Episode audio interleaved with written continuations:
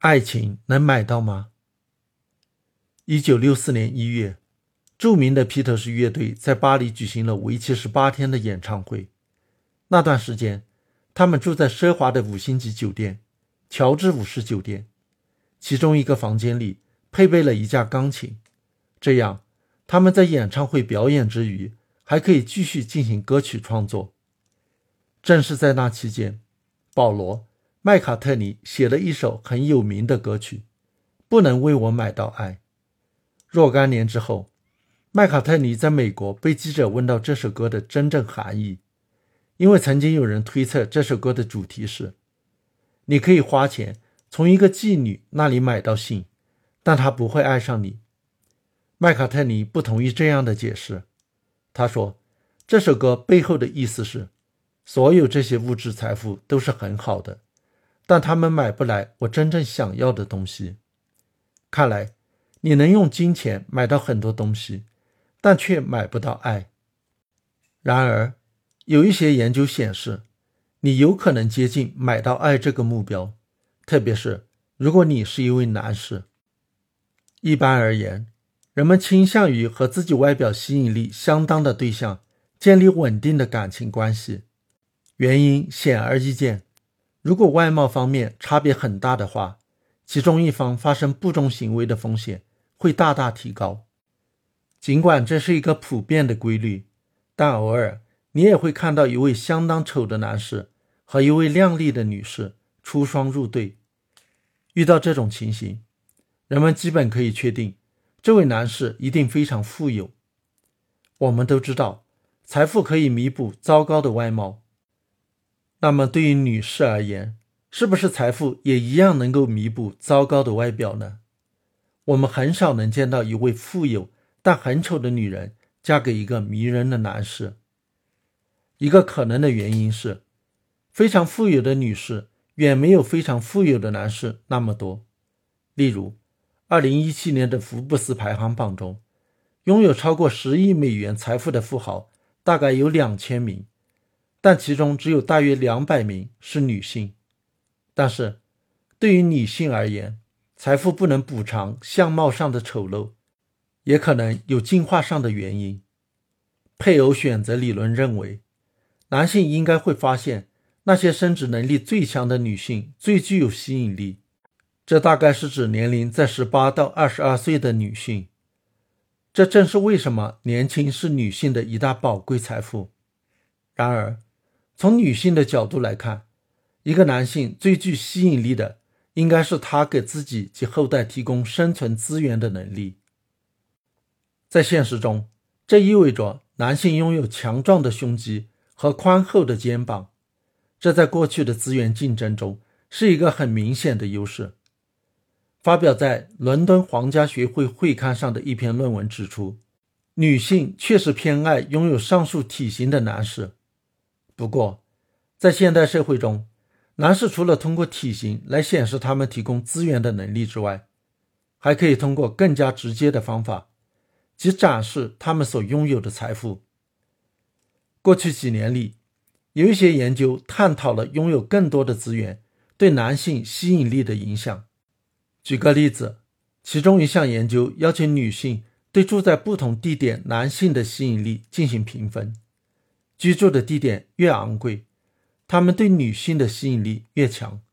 但是，此前还没有研究比较这种资源效应在男性和女性之间的表现是否有差异。也许男性也会认为住在昂贵公寓里的女性比住在廉租房里的女性更有吸引力。前几年，一项来自中国、美国和英国科学家团队的合作研究成果发表在。《进化与人类行为》杂志上，该研究正式检验了上述假设。研究结果显示，对女性评价男性而言，财富效应的影响力比男性评价女性要高一千倍。这与进化生物学上的推断是一致的。提供资源的能力对于女性判断男性的吸引力更为重要，而对男性判断女性的吸引力则没有那么重要。首先，研究人员给志愿者看了身体吸引力不同的异性照片，让他们根据照片进行吸引力的评分，分数范围为一到九。然后，研究人员将年收入的信息和照片进行组合，让志愿者再一次对照片上异性的吸引力进行评分。年收入是能够反映一个人所拥有资源的重要指标。毫不意外的是，照片中的人物和高收入组合后，吸引力评分升高；照片中的人物与低收入组合后，吸引力评分降低。然而，年收入对于女性对男性吸引力评分的影响，要远远大于男性对女性吸引力的评分。在这个满分为九分的评分体系中，如果男性的收入提高十倍，吸引力会升高一点九分。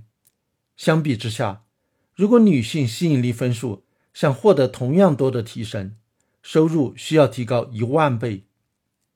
因此，收入对女性评判男性吸引力的影响，要比对男性评判女性吸引力的影响大一千倍。对欧洲人、美国人和中国人来说，结论都是同样的。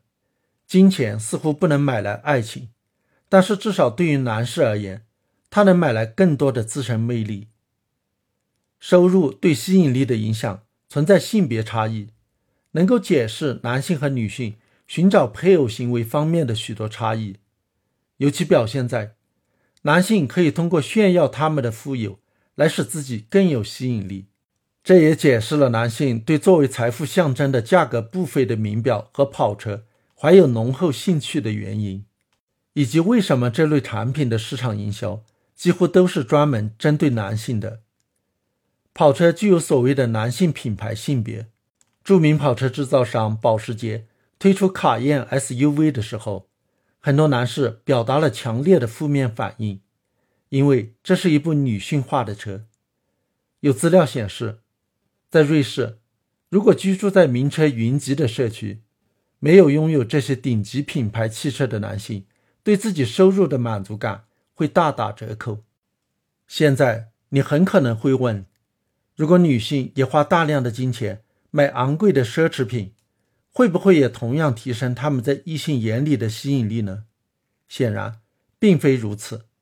男士真的并不在乎一位女士的物品是装在两千美元的凯特斯背包里。还是装在物美超市的塑料购物袋里，但是这些确实对于女性之间的信息传递以及相互竞争非常重要。有研究发现，女性确实是通过昂贵的包和鞋来向其他女性展示其财富和地位的，而不是向潜在的男性配偶。通常，在男女交往过程中，男士会给女士送礼物，而女士很少回赠礼物。男士追求女士时，会请她吃饭，给她买毛绒玩具以及各种各样的东西；女士则基本不会做这些。这是因为男士需要展示他们提供资源的能力。他给你买的那个柔软的毛绒和玩具，让人爱不释手。而退回到四千年前，人类还生活在丛林中的时期，则可能是一只可以作为食物的真正的猴子。以此来证明他的狩猎本领。最具代表性的例子当属订婚戒指。这是一个男性送给一个女性的特别礼物。戒指上宝石的大小是对获取资源能力的明确表达。当女士们向其他女性展示其订婚戒指时，她们并非那么委婉地表达出来的意思是：“看看我的丈夫能够获得多少的资源吧。”收入对于女性吸引力的影响微弱，意味着她们需要借助其他手段来提高自身的吸引力。不止一项研究显示，女性的吸引力与她们的体重呈线性相关。胖女人不如瘦女人有魅力，这也适用于男性，但程度稍微轻一些。人们会预测，肥胖的女士会比肥胖的男士更介意自己的体型。因此，有更多的女性参与商业性的减重活动，而男性则可以通过展示他们所拥有的资源来弥补他们的肥胖。这些推断都得到了证据的支持。女性对减肥课程的参与度更高，对体型的不满情绪比男性更强烈。另一种增加身体吸引力的手段是美容手术。正如我们所预期的那样，选择美容手术的绝大多数是女性。男士们关注高端消费，并以此作为他们财富的象征。这除了会影响销售和市场外，也许还会带来其他重要的后果，特别是这会阻碍低消费生活方式的推广，并且会使人感觉对环境友好的低成本行为不够体面。目前，男士们不太愿意接受低成本、可持续的产品，他们觉得这是比较女性化的行为。这可能是可以被理解的，因为低端消费。会让人联想到低的社会地位，而后者对男性吸引力的影响比对女性吸引力的影响更大。